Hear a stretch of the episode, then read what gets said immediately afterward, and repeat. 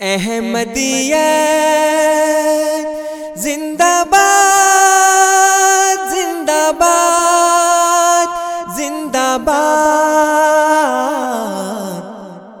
احمدیت، زندہ باد۔ احمدیت، زندہ باد۔ احمدیت، زندہ باد۔ احمدیت، زندہ باد۔ احمدیت زندہ باد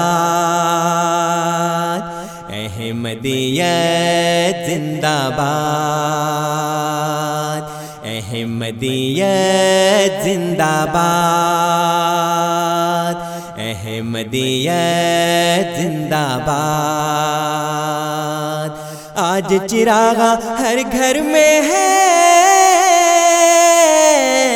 آج خوشی ہر دل میں ہے۔ نئی صدی میں ہم داخل ہیں۔ شکر خدا کا ہر دل میں ہے۔ احمدیت زندہ باد۔ احمدیت زندہ باد۔ احمدیت زندہ باد۔ احمدیت زندہ باد۔ کرتے تھے صدیوں سے جس کا وہ مہدی ہے آ چکا۔ آئے گانا اور کوئی اب آنے والا چکا۔ احمدیت زندہ باد۔ احمدیت زندہ باد احمدیت زندہ باد احمدیت زندہ باد پرچم ہم اسلام کا ہر دم دنیا میں لہرائیں گے، کانٹے چاہے لاکھ بچھا دو۔ قدم بڑھاتے جائیں گے۔ احمدیت زندہ باد۔ احمدیت زندہ باد۔ احمدیت زندہ باد۔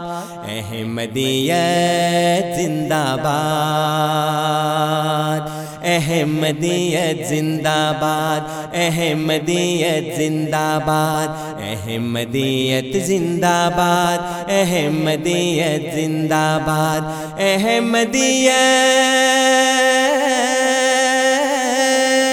زندہ باد احمدیت زندہ باد باد زندہ باد اعوذ باللہ من الشیطان الرجیم بسم اللہ الرحمن الرحیم يا أيها الذين آمنوا اجتنبوا كثيرا من الظن إن بعض الظن إثم ولا تجسسوا ولا تجسسوا ولا يغتب بعضكم بعضا أيحب أحدكم أن يأكل لحم أخيه ميتا فكرهتموه واتقوا الله إن الله تواب رحيم يا أيها الناس إنا خلقناكم من ذكر وأنثى وجعلناكم وجعلناكم شعوبا وقبائل لتعارفوا إن أكرمكم عند الله أتقاكم إن الله عليم خبير نحمد الله المعين تائبين عابدين إذ هدانا أجمعين وارتضانا مسلمين نحمد الله الذي قد أرسل الهادي محمد صفوة الخلق الممجد رحمة للعالمين.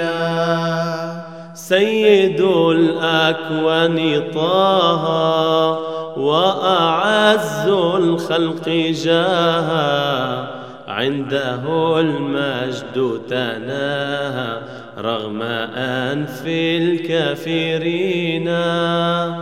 ختم الرسل الكرام وسنا كل الأنام. دينه دين السلام والحجال المبصرين. هو شمس الكائنات. جاءنا بالمعجزات. والهدى والبينات فانظروا الذكر المبينا وانظروا الموعود فينا إذ أتى في الآخرين بعد خير العالمين تجد الحق اليقينا بدر هذا الكون هلا وظلام الجهل ولا مرحبا أهلا وسهلا بإمام المسلمين. ليس مهدي سواه في تقاه وعلاه. خالق الكون اصطفاه فرأى الروح الأمين. داعي الله العظيم، جئت بالخير العميم، للمسود والزعيم وجميع العالمين.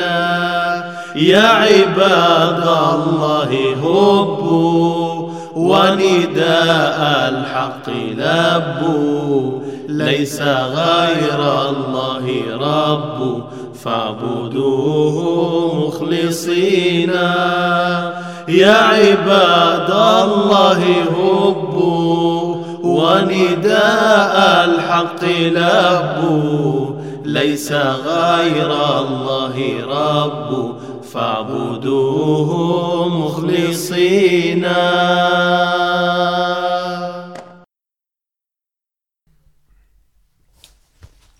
أشهد أن لا إله إلا الله وحده لا شريك له، وأشهد أن محمدا عبده ورسوله.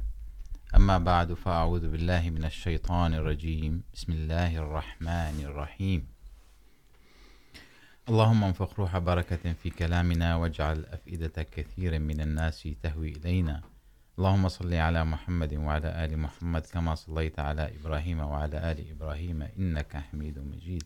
اللهم بارك على محمد وعلى آل محمد كما باركت على إبراهيم وعلى آل إبراهيم إنك حميد مجيد. أعزائنا المستمعين والمشاهدين، السلام عليكم ورحمة الله وبركاته. وأهلا وسهلا ومرحبا بكم في برنامجكم الأسبوعي الناطق باللغة العربية من إذاعة صوت الإسلام الذي يذاع من استديوهات الجماعة الإسلامية الأحمدية في كندا. تستمعون إلينا على التردد FM 100.7 وعلى الموقع الإلكتروني voiceofislam.ca وعلى اليوتيوب راديو أحمدية The Real Voice of Islam. يسرنا استقبال اتصالاتكم الهاتفية على الأرقام 416-410-6522 وعلى الرقم 1-855-410-6522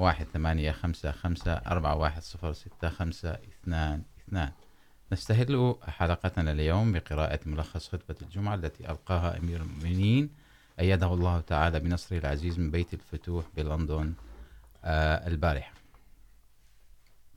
بعد التشهد وتلاوة الفاتحة، قال حضرته، اليوم سوف نستأنف سيرة الصحابة البدريين وسنتناول اليوم أولا حضرة سنان بن أبي سنان الذي شارك في سائر الغزوات، وكان أول المبايعين في، كان أول المبايعين في بيعة الرضوان. وسأله، سأله الرسول صلى الله عليه وسلم على ماذا تبايعني يا سنان؟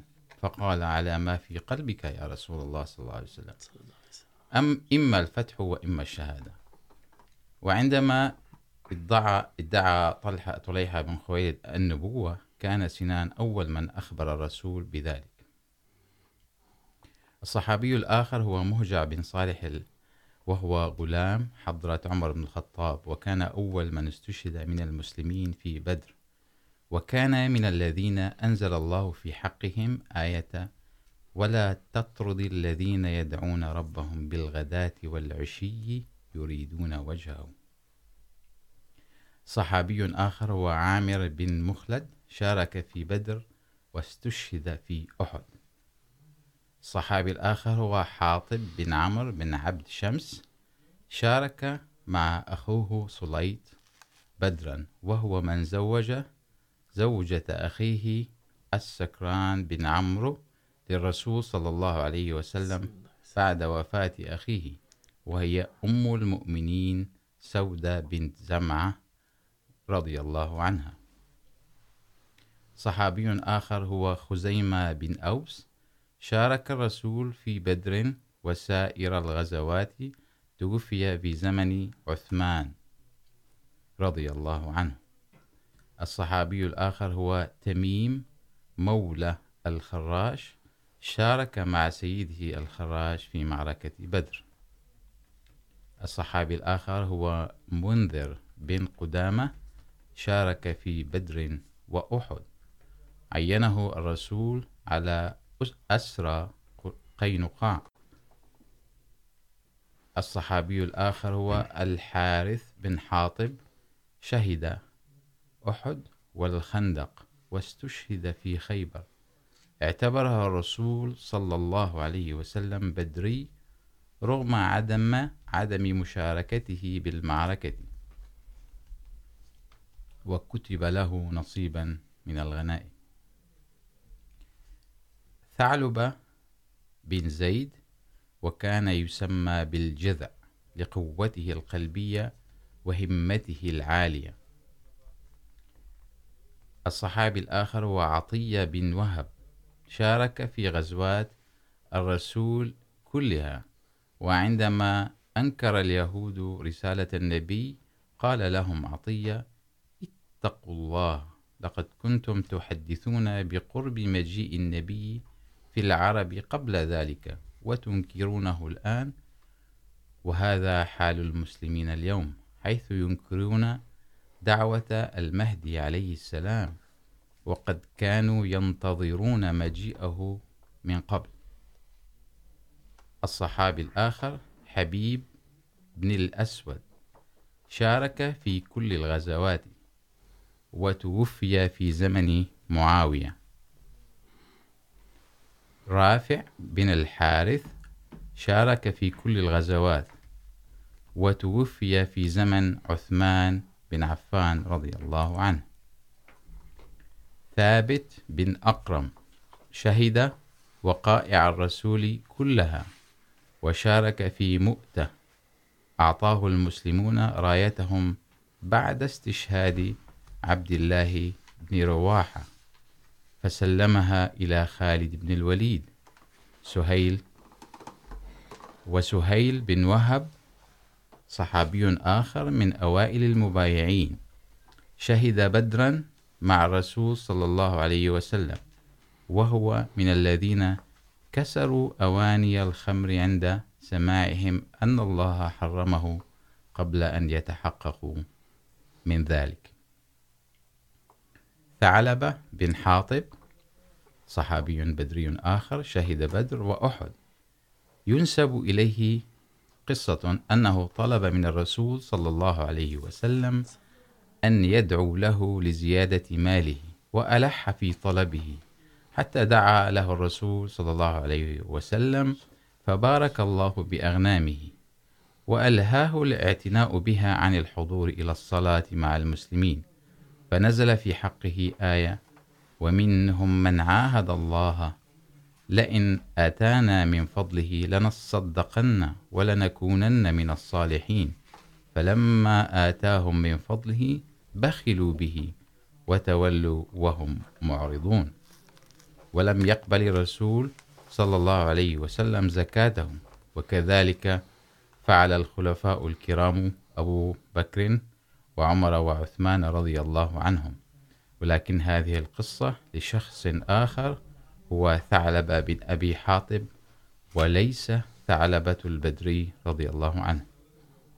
سعد بن عثمان الأنصاري صحابي بدري آخر زلت قدمه في أحد، ولكن الله غفر له بعد ذلك. سعد بن زيد الأشعري، بدري صحابي بدري آخر شارك في بدر وسائر الغزوات وحضر بيعة العقبة. أرسل معه الرسول صلى الله عليه وسلم أسرى بني قريظة وأهداه سيفا وقال له بهذا جاهد ولا تشارك بأي فتنة. نسأل الله تعالى أن يعمل المسلمون اليوم بهذه التعاليم ويبتعدوا عن الاقتتال فيما بينهم وندعو الله تعالى أن يوفقنا في تجنب الفتنة ورزقنا. آمين.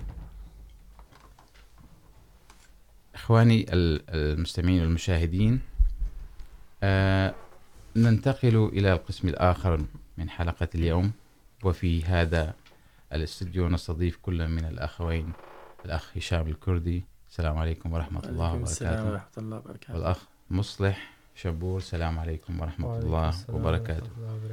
موضوعنا اليوم موضوع شيق ومهم يخصنا ويخص كل الحقيقة المسلمين بشكل عام والأحمديين بشكل خاص لأنه يتعلق بموضوع الإنفاق المالي والتضحيات في سبيل الله. فبداية أخي مصلح. يعني لماذا فرض الله تعالى الإنفاق في سبيل الله؟ أشهد أن لا إله إلا الله وحده لا شريك له، وأشهد أن محمدا عبده ورسوله. أما بعد، فأعوذ بالله من الشيطان الرجيم. بسم الله الرحمن الرحيم. طبعا في القرآن الكريم هناك آيات كثيرة عديدة تتحدث عن الإنفاق في سبيل الله. لكن قبل أن نخوض في الآيات القرآنية، لننظر إلى فكرة الإنفاق في سبيل الله نظرة خارجية. يعني نطبقها على أمور أخرى. أي إنسان إذا أراد أن يبني شيئا عظيما، يحتاج إلى تضحية، بغض النظر عن نوع التضحية.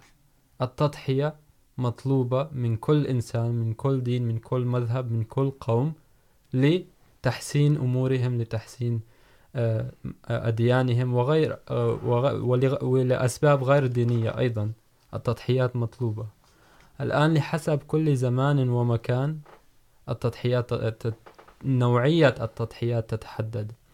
لكن بشكل عام للحصول على ما هو أثمن شيء في الحياة على ما هو أغنى وأغلى شيء في الحياة هو الإيمان. للحصول على الإيمان يجب علينا، الله وضع هذا الشرط وفيه حكم عميقة لا يفهمها إلا المتدبرون في القرآن الكريم أن الإيمان لا تحصل عليه إلا بهذه التضحيات المالية. فلهذا السبب في بداية القرآن الكريم ذكر الله تعالى أعوذ بالله من الشيطان الرجيم. بسم الله الرحمن الرحيم. ألف لام ميم. ذلك الكتاب لا ريب فيه. هدى للمتقين.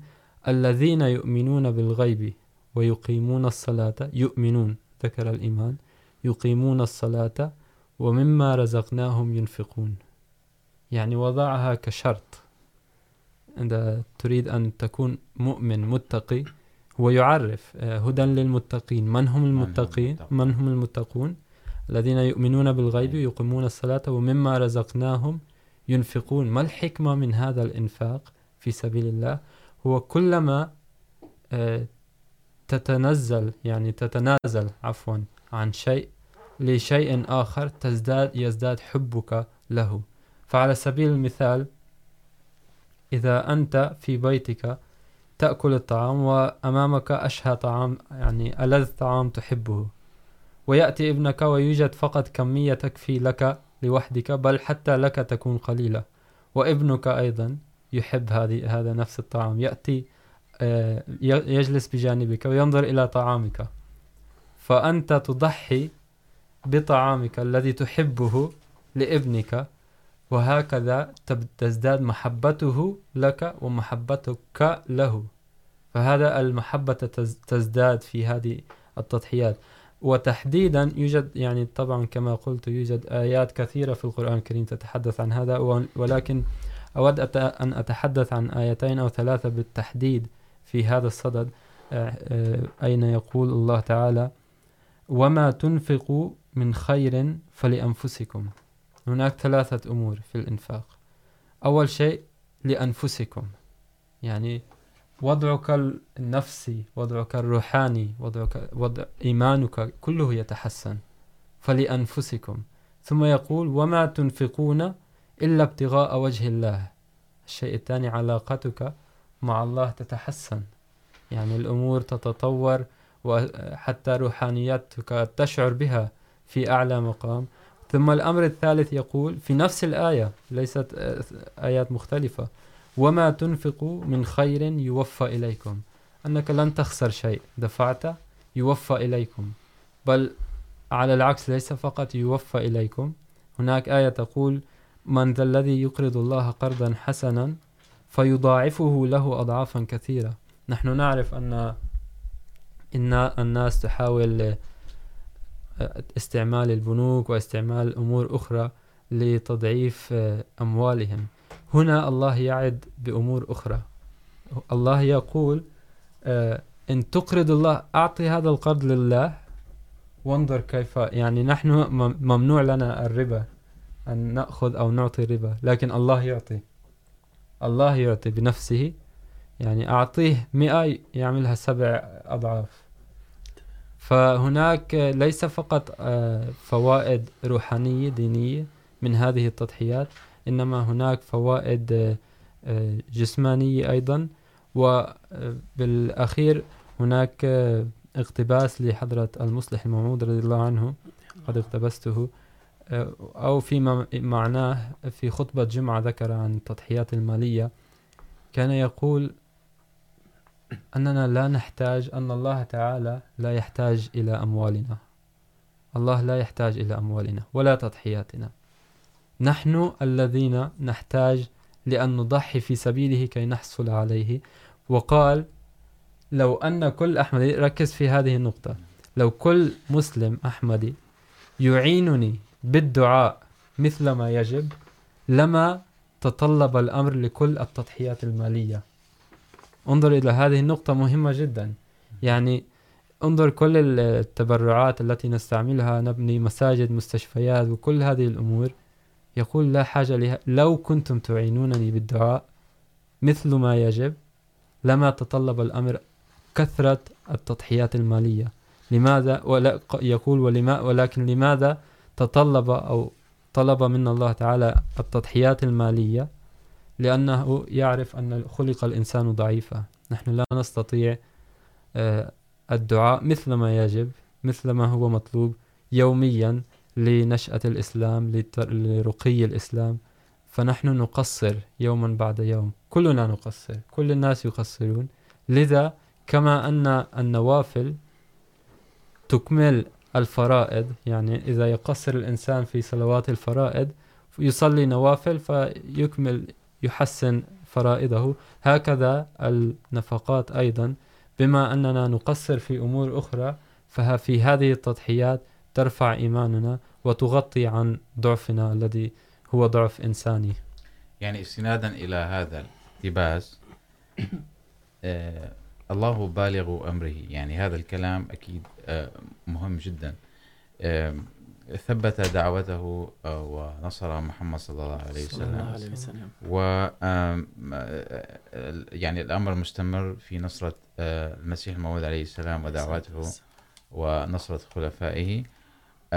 يعني نستنتج من هذا الكلام أن الإنفاق في سبيل الله بمعنى له شقين، آه، أو فائدتين لنقول. فائدة، آه، مجتمعية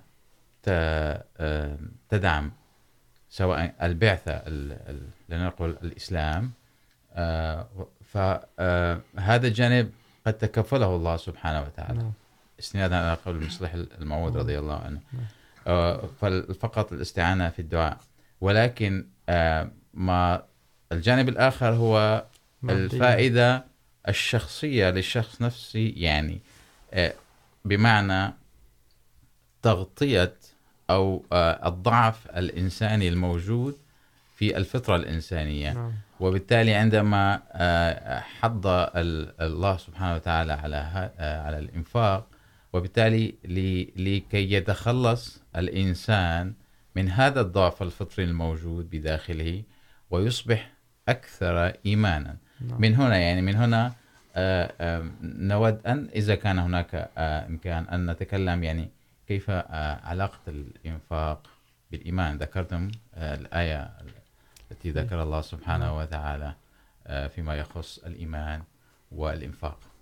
نعم طبعا كما ذكرنا بداية التضحيات هي ما ترفع الإيمان وسوف نتطرق فيما بعد إن أتيحت لنا الفرصة عن خاصة في هذا الزمان لماذا التضحيات المالية هي التي تعيننا على رفع الإيمان بينما في الزمن الماضي أو في أزمان مختلفة تضحيات مختلفة اقتدت من المؤمنين لرفع إيمانهم. لكن بشخ... ب...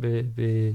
بشكل خاص في هذا الزمان، التضحيات المالية وضعت وكأنها شرط لرقي إيماننا. فطبعا كما ذكر في الآية هنا، وما تنفقون إلا ابتغاء وجه الله. يعني الصدقة، التبرعات بشكل عام نحن لا ندفعها بسبب ناس معينين، أو كما تذكر آيات أخرى يمنون عليك أو الامتنان يعني نمن على الناس. يعني تكون من نعم. لا تبطلوا صدقاتكم بالمن والأذى. فهذه كلها لوجه الله. لذا عندما نضحي في سبيل الله ماليا بشكل خاص فحالات حالاتنا الإيمانية سوف نذكر فيما بعد إن شاء الله إن أتيحت لنا الفرصة ترتفع أكثر فأكثر. إن شاء الله, إن شاء الله. آه جزاكم الله أخي مصلح ننتقل إليك أخي هشام. أحبذا لو تحدثنا عن النظام المالي في الجماعة الإسلامية الأحمدية. بمعنى هيكلية الصناديق الموجودة في النظام. أشهد أن لا إله إلا الله وحده لا شريك له، وأشهد أن محمدا عبده ورسوله. أما بعد فأعوذ بالله من الشيطان الرجيم. بسم الله الرحمن الرحيم. هلا، أنا رح أحكي نبذة عن أنواع التبرعات وعن أهمها اللي هي اللي فتحه سيدنا المسيح الموعود عليه الصلاة والسلام، إنه قد ألزم كل إنسان أحمدي بدفع واحد كمثال الجلسة السنوية. قد ألزم المسيح الموعود عليه الصلاة والسلام كل أحمدي بدفع واحد بالمئة من دخله الشهري لينفق على الجلسة السنوية. نحن نعرف كلنا الجلسة السنوية كيف تأتي، يأتي الضيوف ويأتي الناس ويحجز المكان والطعام والمواصلات. فهذا كله يحتاج إلى هذه التبرعات. وهناك التبرع العام يتبرع المسلم الأحمدي بستة وربع بالمئة من دخله الشهري على الأقل. وهذه النسبة حددها الخليفة الثاني رضي الله تعالى عنه على ضوء شتى شتى أقوال سيدنا المسيح الموعود عليه الصلاة والسلام، وهو تبرع إلزامي. إما ممكن نقول 16% أو 6 واحد على 16 أو 6 وربع بالمئة. وصندوق الوصية يتبرع المسلم الأحمدي المنخرط في نظام الوصية بعشر دخله على الأقل وبثلثه على الأكثر بدل التبرع العام. كما يوصى بدفع عشر ممتلكاته وعقاراته عند عند وفاته للجماعة. وهذه النسبة حددها سيدنا المسيح الموعود عليه السلام وهو تبرع إلزامي. هناك صناديق عديدة صندوق التحريك الجديد. في عام 1934 أعلن أعداء الجماعة الإسلامية الأحمدية من حزب الأحرار في باكستان أنهم سيد في الهند أو باكستان أنهم سيدمرون قاديان ويدكونها دكة وأنهم سيمحون قبل هذا قبل نشأة الباكستان نشأة الب... قبل نشأة الباكستان في الهند. أنهم سيمحون اسم الجماعة الإسلامية الأحمدية من الهند، بل من ذاكرة التاريخ. فأعلن الخليفة الثاني رضي الله عنه إن هؤلاء يريدون القضاء علينا في الهند، فهلم ننشر دعوة المسيح الموعود عليه السلام في كل بقاع العالم. ونفتح خارج شبه القارة الهندية المراكز الجديدة ونشيد المساجد. فقدم رضي الله عنه لأفراد الجماعة برنامجا يسمى التحريك الجديد. وطلب وطالبهم بالالتزام فيه وبمتطلبات له، ومن متطلباته اتخاذ الحياة البسيطة، تجنب النفقات الزائدة، نذر الأولاد لخدمة الدين، وقف الحياة لخدمة الدين، تقديم التبرعات في صندوق البرنامج، وكل هذه المراكز الآن منتشرة في جميع القارات اليوم، والمساجد المشيدة، وترجمات القرآن والحديث إلى لغات العالم، والكتب العلمية المختلفة، والقناة الفضائية الأحمدية وشبكة الدعاء إنما هي ثمار طيبة لهذا المشروع. وصندوق الوق... التحريك الجديد يبدأ في أول تموز من كل عام، وينتهي في نهاية جون حزيران. يعني جيد لأن كان هناك سؤال، يعني بدأتم تتطرقون إليه، وهو أين تذهب هذه الأموال؟ يعني أيضا يعني عندما يذكر أن هناك وعود للتحريك الجديد. يعني أين تصرف هذه الأموال فحبذا لو تعود قليلا لتذكر ما ذكر حول كيف أين سأذكر لاحقا هذه بعض المواضيع الصغيرة المتعلقة في هذا. قبل أن يدخل في تفاصيل أين ستصرف هذه الأموال؟ بما أنه ذكر نشأة هذا التحريك الجديد بما أنه يدعى جديد ولكنه في الإسلام ليس جديد نعم لأنه أيضا هناك سؤال أنه يعني من أين هذه الصناديق نعم. وأين مسقطها في التاريخ الإسلامي نعم. فهنا أردت أن أنوه أن هذه التحاريك كلها ليست بجديدة ربما اسمها جديدة ولكن في الإسلام الرسول صلى الله عليه وسلم كان, صلى الله عليه وسلم. كان قد أنشأ الكثير من التحاريك خلال الغزوات مثلا في غزوة تبوك قال على كل المسلمين أن يحضروا ما بوسعهم، لأنه احتاجوا لأن يسافروا لسفر طويل. برضو لنشر الإسلام، لوضع التعاليم الإسلامية، الغزوات. فتطلب الأمر لتحريك. فجاء حضرة أبو بكر الصديق بكل ما عنده، حضرة عمر بنصف ما عنده، رضي الله عنهم. فهذه كلها تحريك ليست جديدة. والأمر التي الذي أردت أن أنوه إليه هنا بشكل خاص كما ذكرتم أن المصلح الموعود رضي الله عنه طلب من الجماعة أن يعيشوا حياة بسيطة. هذه الكلمة يعني هو طبقها والأحمديون بشكل خاص في ذلك الزمان طبقوها بشكل يعني رهيب. طلب منهم أمور بالتحديد يعني تخيل يطلب منك أن تأكل كذا وكذا في تأكل اليوم. فقط نوع واحد من الطعام. يعني تعمل تعال نقول رز وملوخية إما رز أو ملوخية في اليوم. رز وملوخية هذا نوعين. لا تذهبوا إلى السينما، لا تفعلوا هكذا، لا تفعلوا. كل هذه الأموال احفظوها. لأنه وعد، والله سيحقق وعده. الأحرار، أن الأحمدية سوف تنشر في العالم. وهم كانوا يعيدوننا أنهم سيقضوا يقضون على الأحمدية. أي محاربة أعداء الدين بسلاحهم. نعم طبعا. أرادوا أن يقضوا على الإسلام بل الله سبحانه وتعالى جعلها فرصة لنشر الإسلام أكثر نعم. وخروج خارج القارة الهندية. الحمد لله. الحمد لله. هناك صندوق اسمه صندوق الوقف الجديد وأسسه حضرة الخليفة الثاني رضي الله عنه في عام 1957 في الجلسة السنوية. كان الهدف منه إنشاء شبكة دعاة ينتشرون في قرى باكستان ليؤدوا واجب الدعوة والتربية. ولقد طلب من أبناء الجماعة أن يهبوا حياتهم لهذا المشروع وأن يساهم صندوق هذا المشروع. كل أحمدي بتقديم ست ربيات في السنة، كما يجب على أصحاب العقارات والأراضي أن يهبوا قطعة من الأرض في هذا السبيل. وكان مجال أعماله في البداية مقتصرا على باكستان، ثم وسعه سيدنا الخليفة الرابع رحمه الله. في كانون الأول 1985 ليشمل الهند وأفريقيا، والآن يشمل كل العالم. صندوق سيدنا بلال، مشروع مالي قدمه حضرة الخليفة الرابع رحمه الله لينفق منه على عائلات شهداء الأحمدية الذين قتلوا لمجرد أنهم أحمديون. هناك صندوق بناء المساجد من اسمه. صندوق ترجمة القرآن الكريم. صندوق المنشورات. هناك صندوق اسمه أمانة التربية وهو يعني الام تي اي صندوق مريم. وهذا أنش، آخر صندوق مريم هو آخر صندوق فتحه حضرة الخليفة الرابع، وهو لمساعدة الفتيات الفقيرات جدا في الجماعة في المستلزمات الأساسية للزواج. علما عن، علما أن حضرته سماه باسم أمه مريم بيغم. ثم هناك تبرعات للتنظيمات الفرعية في الجماعة، وهي مجلس أنصار الله لمن هم فوق الأربعين ومجلس خدام الأحمدية للشباب دون الأربعين ومجلس أطفال الأحمدية للصغار ولجنة إماء الله للنساء وناصرات الأحمدية للبنات. ويتبرع كل أحمدي بواحد بالمئة من دخله السنوي للصندوق الخاص بتنظيمه الفرعي. جزاكم الله. شكرا أخي هشام. على هذا التوضيح أريد أن أضيف شيء. كل الصناديق في الجماعة هي لنشر الإسلام. نشر الإسلام يتطلب بناء المساجد، يتطلب رسالة دعاة يتطلب بناء المدارس والمستشفيات خاصة في إفريقيا.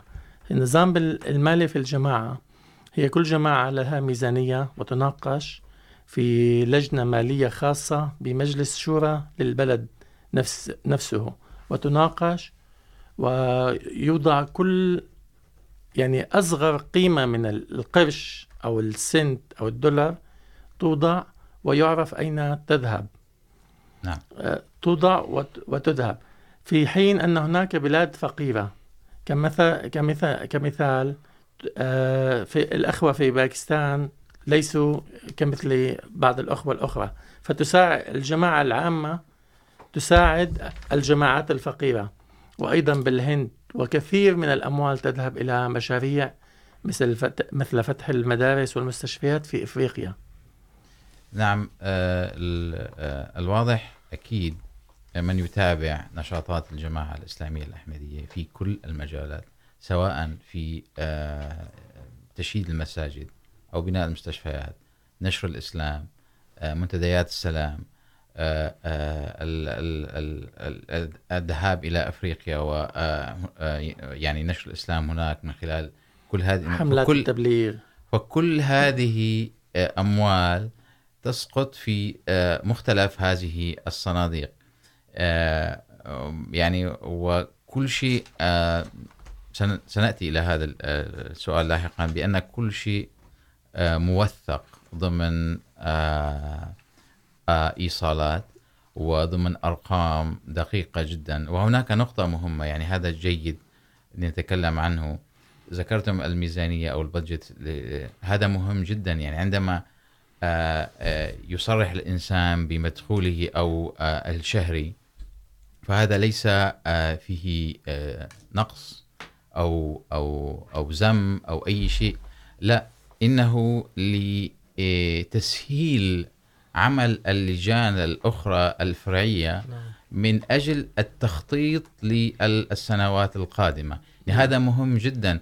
فعندما لنقل يعرفون أن فلان مدخوله السنوي لنقل مبلغ معين فيتبرع شهريا بهذا المبلغ فتتم الحسابات على هذا المبلغ للتخطيط للسنوات القادمة. وهذا مهم جدا ليساعد يساعد كل اللجان في التخطيط السليم و يعني بناء الخطط السليميه بناء على هذه ال ال المعلومات المهمه فالمعلومات هذه جدا جدا مهمه وليس من العيب مشاركتها هي دراسه موثقه والجماعه تمشي تسير بنظام دقيق وحضاري وحديث ايضا أن كم نحن جئنا الى كندا وراينا انهم هنا يعتمدون على العلم.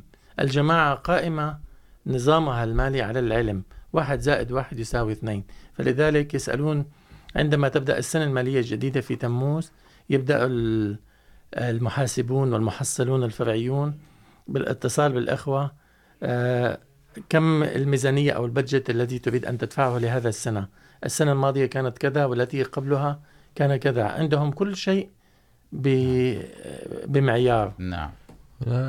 أردت أن أضيف نقطة مهمة هنا وهذا جيد أنكم ذكرتم كيف وثوق إيصال الصدقات وكيف وأين تذهب وكل هذه الأمور.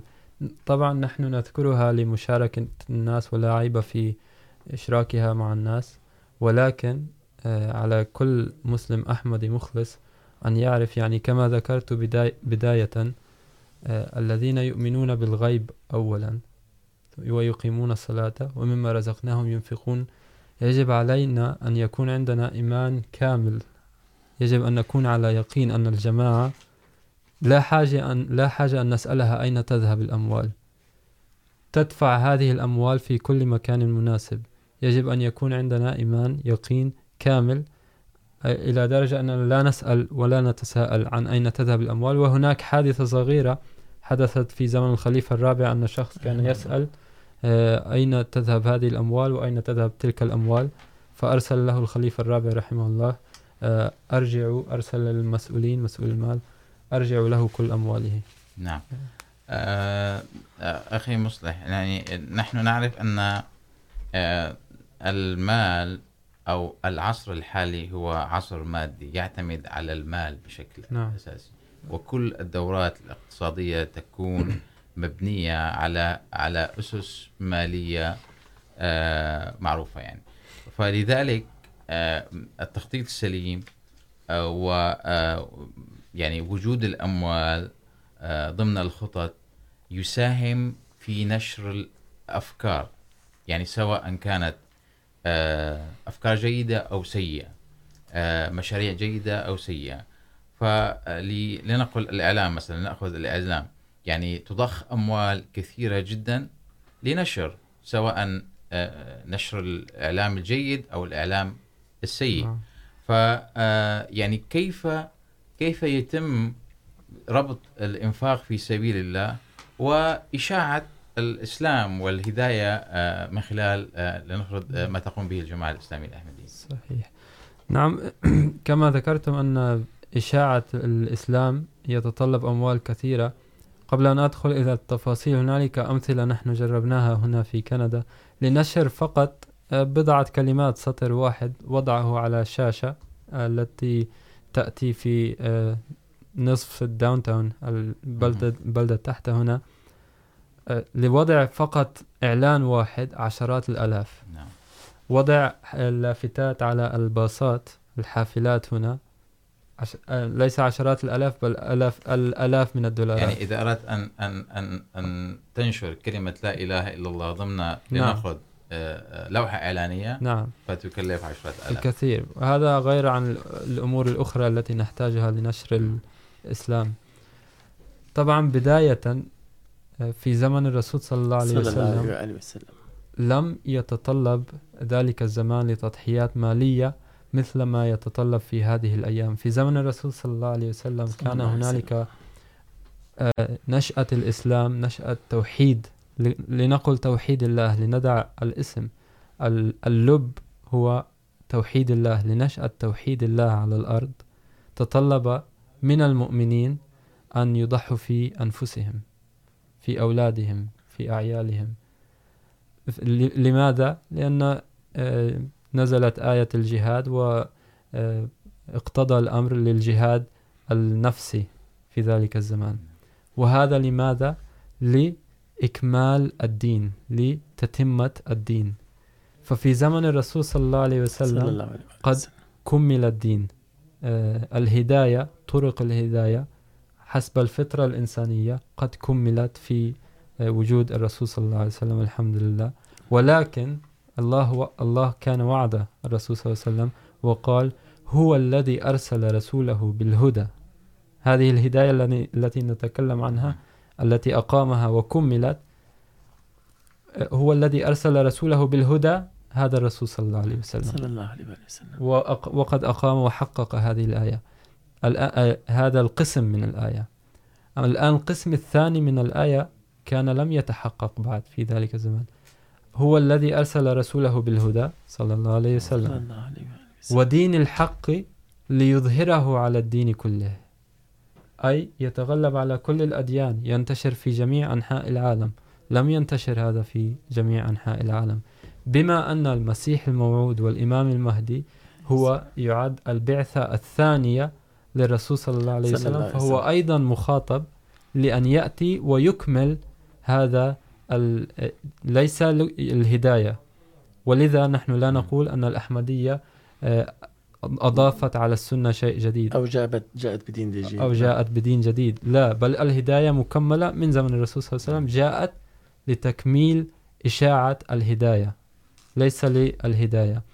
وهذا ما تطلبه يتطلبه الجماعة، من أفراد الجماعة، أن ينظروا إلى كل ما يقوله الخلفاء في أوقاتهم ويلبوا الأقوال، لأن هذا أيضا نحن نقع تحت تلك الآية. ففي هذا الزمان كما ذكرتم إشاعة الإسلام في زمن حتى من زمن المسيح الموعود عليه السلام قبل أن تخرج كل هذه التكنولوجيا.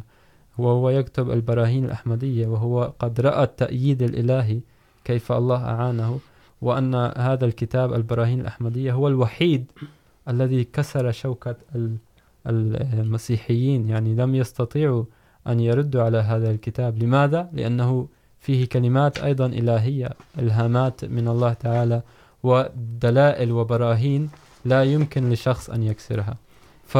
بس عفوا، يعني طبعا عندما يذكر كتاب البراهين الأحمدية أدلة وجود الله سبحانه وتعالى ضد باقي ال- ال- الفئات. آه، ذكرتم المسيحية لم نذكر لم يعني لا يقصد هنا ال- الدين المسيحي ال- ال- الحق كما جاء به المسيح المو... المسيح عيسى ابن مريم عليه السلام والمؤمنون الموحدون. ولكن عندما نتكلم نتكلم عن الانحراف. الانحراف الذي. جاء فيه به بولس. نعم. طبعا هذا نقطة مهمة أيضا.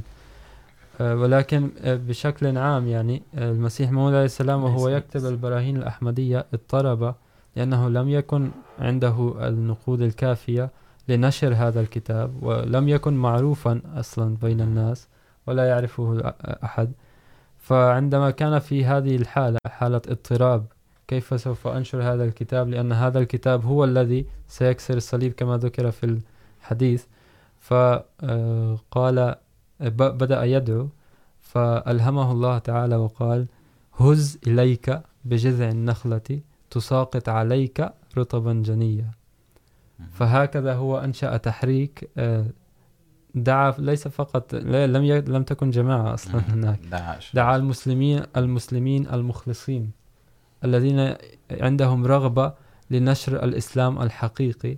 وهكذا بدأ, بدأ والله يعني كان هذا وعد من الله هز إليك بجذع النخل وشوف كيف راح يجوا فهو أنشأ تحريك والناس كما وعده في إلهام آخر يأتيك يأتون من كل فلج عميق. الناس بدأت بدأوا يأتوا إليه ويأتيك لا يمكن أن نقول يأتيك للإنسان يأتيك المال يأتيك التحائف يأتيك الهدايا من كل فج عميق. أيضا أي بكثرة فهذا الفج العميق ما زال حتى يومنا هذا يزداد. كل عام نحن يعلن مولانا أمير المؤمنين هذا الفج العميق بذكر كيف كم تزداد التضحيات الأحمديين في التحريك الجديد الوقف الجديد في الأمور الأخرى. كلها لنشر ال ال الدين ولنشر الإسلام ليس فقط الكتب والتعاليم أيضا بالأفعال الحسنة، أي بناء مستشفيات، مساجد، مدارس مدارس ضرورية جدا في البلاد المتأخرة، المتخلفة. لأنه إذا لا يتطور العلم، لن تتطور الدولة بشكل عام. طيب يعني مثلا لتكميل أو لنشر الإسلام أو للإشاعة، طيب، في في أي، كم بلد في أي، يعني كم عدد البلدان الذين تتواجد بهم الجماعة الإسلامية الأحمدية أو تنشر الإسلام؟ الآن على حسب علمي أكثر من 150 بلد في العالم. حتى هذا اليوم ربما ازدادت أكثر, أكثر عالميا يعني. طيب ترجمة القرآن الكريم طبعا ترجمت معاني القرآن الكريم. من الذي قام به وكم عدد اللغات التي ترجمت؟ لأن هذا هذا هو إشاعة الإسلام يعني. هذه هذه أيضا جزاكم الله لتذكيري بهذه يعني نقول أن أن أن يعني تجمع هذه الأموال لإشاعة الإسلام. طيب يعني لنأخذ أمثلة عملية يعني لهذا الموضوع. أكثر من 120 ترجمة هذا نقطة مهمة جدا. الجماعة الإسلامية الأحمدية يعني هي الجماعة الوحيدة التي ترجمت القرآن للغات مختلفة والغير أحمديون يستعملون نسخة مترجمة بالإنجليزية للقرآن الكريم. وللأسف أن الذي ترجمها ليس بمسلم. يعني انظر أين وصلت هذه البركات التضحيات تضحيات الناس. وهناك يعني نقطة فلسفية في هذه ال ال هذا السبب إشاعة الدين ولماذا بشكل خاص في هذا الزمان تطلب منا تضحيات دينية الرسول صلى الله عليه وسلم قال أن الدجال سيكون أعور العين اليمنى فالعين اليسرى ستكون قوية. العين اليمنى هي التي تعميك عن الدين، عن الله. ولهذا نحن نرى أن الناس لا تحب لا تحب الحديث حتى عن الدين، ومن الناحية الأخرى يجذبون إلى الدنيا الدنية. يعني حبهم كلهم، كله في الدنيا. فإذا أردنا أن نتقرب إلى الله، يجب كما ذكرنا في البداية أن نضحي ونترك ونتنازل عن هذه الدنيا. طبعا ليس بالكامل الإسلام دين وسط. حقوق الله وحقوق العباد. نعم. نأخذ اتصال معنا اتصال. السلام عليكم. الو السلام عليكم. وعليكم السلام ورحمة الله وبركاته.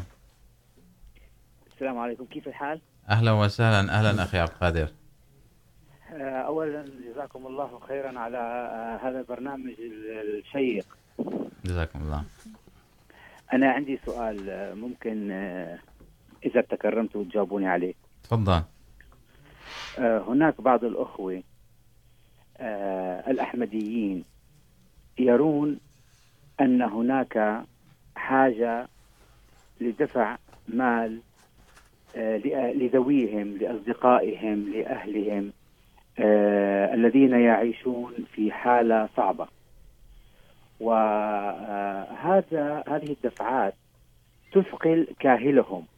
يعني تجعلهم يقصرون من في يقصرون في دفع مستحقات الجماعة التي ذكرها الأستاذ هشام الآن. نعم. أريد أن تجيبوني وتجيبوا الإخوة عن ماذا يفعل الإنسان المكلف بدفع. يعني أكيد الإنسان عندما يكون له أخ أو أم أو أخت أو جار أو قريب بحاجة فهو تلقائيا أخلاقيا مكلف لأن يدفع له مال. هذا الدفع يجعله يثقل عليه يثقل على كاهله أن يدفع أو يجعله مقصر في دفع مستحقاته تجاه الجماعة.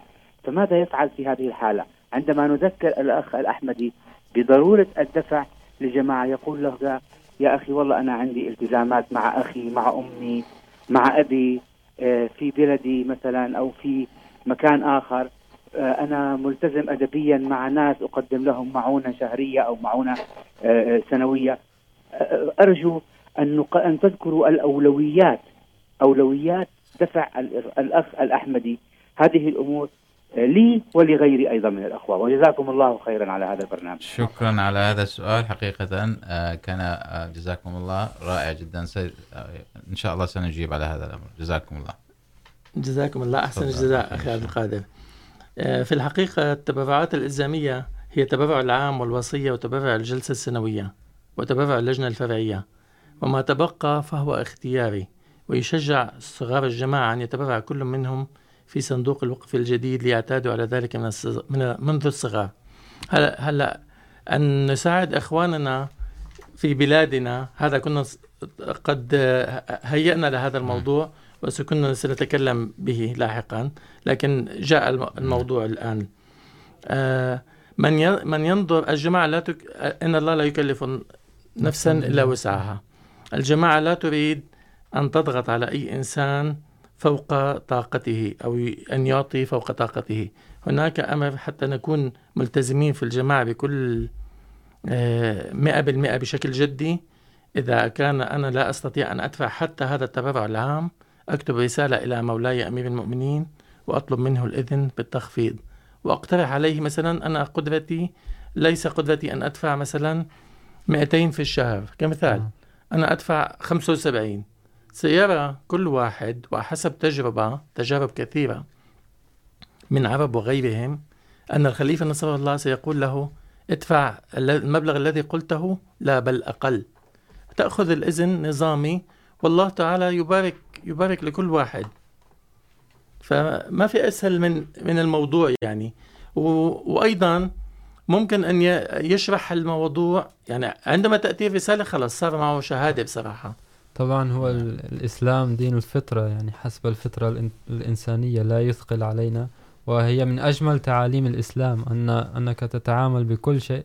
يعني تخيل المسيح موعود عليه السلام قال بنفسه أن أجمل من أجمل تعاليم الإسلام أن كل شيء مسموح في الإسلام. ولكن حسب الموقع والمحل. ما عدا المحرمات كل شيء مسموح. يعني أكل الخنزير شرب الخمر وكل هذا محرمات. ما عدا المحرمات كل شيء مسموح في الإسلام حسب الموقع والمحل. ففي هذا الموضوع بشكل خاص يعني الرسول صلى الله عليه وسلم منذ البداية قد أقام التعليم أن خير الصدقات هي الصدقة على أهلك. ولكن كما قال الأستاذ هشام أن لاحترام نظام الجماعة لاحترام وجود الخلافة في هذه الجماعة، ولإظهار أننا نهتم في الجماعة قبل أن نترك دفع الصدقات بالكامل ونقرر شخصيا. نكتب رسالة لمولانا أمير المؤمنين، ولي صديق أيضا فعل هكذا. ولا أذكر أن أظن أنه قال لي كتب لمولانا أمير المؤمنين أنا أرسل نقود لأهلي في في سوريا فلا أستطيع أن أدفع سوى خمسين أظن خمسين دولار. فجاءه الجواب أنه إذا حتى إذا لا تستطيع أن تدفع الخمسين دولار فلا تدفع. ف يعني الجواب واضح جدا. حسب الموقع والمحل. المهم الحقيقة هو ال ال الإنسان فطرة الإنسان فطرة إذا كنت طبعا. أنا يعني مهتم بهذا الأمر ويهمني إيماني ف يعني سأحاول أن أدفع قدر الإمكان. ولكن إذا كان بالفعل هناك ظروف قاهرة طبعا. طريق سهل جدا رسالة لمولانا أمير المؤمنين ويأخذ الإذن وانتهى وانتهى الأمر. مستحيل أن مولانا أمير المؤمنين يقول لك لا. بالإضافة لشيء آخر التضحية هي شيء عجيب. الإنسان داخله حب كبير للمال كلنا يحب المال. لا نظن أن حتى الصحابة رضوان الله تعالى عليهم عندما ضحوا أو أغنى الأغنياء عندما يضحي فهو لا يضحي بل, بل بالعكس أنه يتجاوز شيء مهم في داخله. لذلك كما ذكرتم عن الدجال رسول الله صلى الله عليه وسلم ذكر عن قوم أنهم شديدين على الدجال لأنهم كثيري الصدقة. التضحية هي أن أعطي ما أستطيع ولو أن ضغطت قليلا على نفسي نحن نعرف ما نقص مال من صدقة. طبعا ولا, الرسول صلى الله عليه وسلم. ولا يوجد أجمل من أسوة الرسول صلى الله عليه وسلم في هذه المواضيع. نعم. أن هذه واقعة مشهورة عندما جاء نسيت اسم الصحابي أحد الصحابة عندما جاء جاءه الموت قبل وفاته كان غني وكان عنده ورثة كبيرة. فقال للرسول صلى الله عليه وسلم أنا أريد أن أنفق في عنده كان ابنة واحدة. أريد أن أنفق في كل ما عندي في سبيل الله. قال له الرسول صلى الله عليه وسلم عندك ابنة يجب أن تترك شيء. قال له حسنا سأترك الربع لابنتي ورثة والباقي في سبيل الله. قال الرسول صلى الله عليه وسلم لا تتركها تهلك. يعني لابنتك. عندك ابنة لا تترك. قال حسنا سأترك لابنتي النصف والنصف الآخر في سبيل الله. قال لا. قال سأترك ثلاث ثلاث ارباع ال- الورث لابنتي واترك ربع لي في سبيل الله. قال نعم. يعني شوف يعني هذا المثال رائع جدا. ما هي الرحمة وما هي الشفقة نعم. وكيف يتعامل الرسول صلى الله عليه صلى وسلم الله عليه وسلم. صلى الله وأسوتنا عليه هو الرسول صلى الله عليه وسلم. وسلم ولا أظن أن الخلفاء يحيدون عن هذا المنهج. طبعا. عندي أسئلة مهمة جدا وأريد أن أجابت عليها أخي. ما الذي يضمن أن تبرعاتنا تصل تصل بطريق صحيح؟ ما الذي يضمن أنها أنها لا تضيع وأنها لا يعني فأرجو الإجابة على هذا السؤال. في الحقيقة هذا السؤال سئل حضرة الخليفة نصره الله. وسأجيب بجزء صغير من إجابته المهمة وأيضا أستشهد بكلام آخر. الحقيقة أن نظام الجماعة، قال حضرته، الحقيقة أن نظام الجماعة له نظام نزيه وشفاف بحيث يجب ألا يخطر بالبال مثل هذا السؤال عن عن مثل هذا الضمان. ولكن كيف يسير هذا النظام؟ أولا يجب أن نتوقع كما توقع سيدنا المسيح الموعود عليه السلام من كل أحمدي أن يكون مستوى تقواه عاليا. فإذا كان الجميع يتحلون بالتقوى، فستنتخبون المسؤولين ممن يؤدون حق الأمانة. وينبغي أن تؤدوا بهذا تنتخبوا بهذا التفكير المسؤولين الأمناء. فعندما تنتخبون الأمناء فإن النظام الذي يسير بواسطتهم في كل مستوى سواء كان نظام التربية أو نظام التبليغ أو جباية التبرعات أو نظام الأمور الإدارية فإنه يستحكم في كل مستوى. هناك قصة عن سيدتنا عائشة رضي الله عنها. عندما كانت تتبرع أو تتصدق كانت تعطر النقود أو الدراهم. فسئلت لماذا تفعلين ذلك؟ فقالت إنها لأنها لأن النقود تقع في يد الله قبل أن تقع في يد في يد العبد. فكان يقول لها، الذي يأخذ الصدقة، جزاك الله خيرا. فتقول له، بل جزاك الله أنت خيرا، لأنك حملت زادنا إلى الآخرة. وأيضا يقول سيدنا المسيح الموعود عليه الصلاة والسلام لا تظنوا أنكم تحسنون إلى الله. وإلى من أرسله الله بأنفاق قدر من مالكم أو بالقيام بأي خدمة أخرى.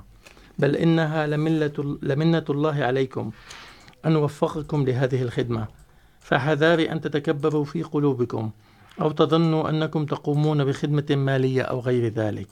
أقول لكم مرة بعد أخرى، إن الله تعالى لا يحتاج أبدا إلى خدمتكم، وإنما هو فضله عليكم أن وفقكم لهذه الخدمة. لو أنكم قدمتم خدمات كثيرة، وحتى لو أنفقتم كل أموالكم وعقاراتكم، فإنه لما ينافي الأدب أيضا أن تظنوا أنكم قمتم بأي خدمة. كل هذه الأفكار بعيدة عن الأدب، ولا يهلك ولا يهلك أحد بأسرع مما يهلك سيء الأدب. من تبليغ الرسالة. ختام أخي مصلح لديك ما تقول. طبعا هذا موضوع- موضوع مهم جدا لم نستطع أن أن نكمله في نكمل نصف ما حضرناه لكن طيب.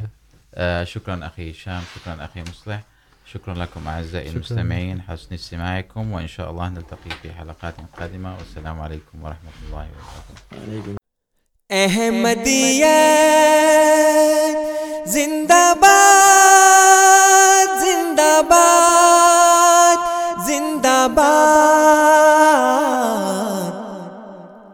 احمدیت زندہ باد احمدیت زندہ باد احمدیت زندہ باد احمدیت زندہ باد احمدیت زندہ باد احمدیت زندہ باد احمدیت زندہ باد احمدیت زندہ باد آج چراغا ہر گھر میں ہے آج خوشی ہر دل میں ہے۔ نئی صدی میں ہم داخل ہیں۔ شکر خدا کا ہر دل میں ہے۔ احمدیت زندہ باد۔ احمدیت زندہ باد احمدیت زندہ باد احمدیت زندہ باد کرتے تھے صدیوں سے جس کا وہ مہدی ہے آ چکا. آئے گانا اور کوئی اب آنے والا چکا۔ احمدیت زندہ باد۔ احمدیت زندہ باد۔ احمدیت زندہ باد۔ احمدیت زندہ باد۔ پرچم ہم اسلام کا ہر دم دنیا میں لہرائیں گے۔ کانٹے چاہے لاکھ بچھا دو۔ قدم بڑھاتے جائیں گے۔ احمدیت زندہ باد۔ احمدیت زندہ باد۔ احمدیت زندہ باد۔ احمدیت زندہ باد احمدیت زندہ باد احمدیت زندہ باد احمدیت زندہ باد احمدیت زندہ باد احمدیت زندہ باد احمدیت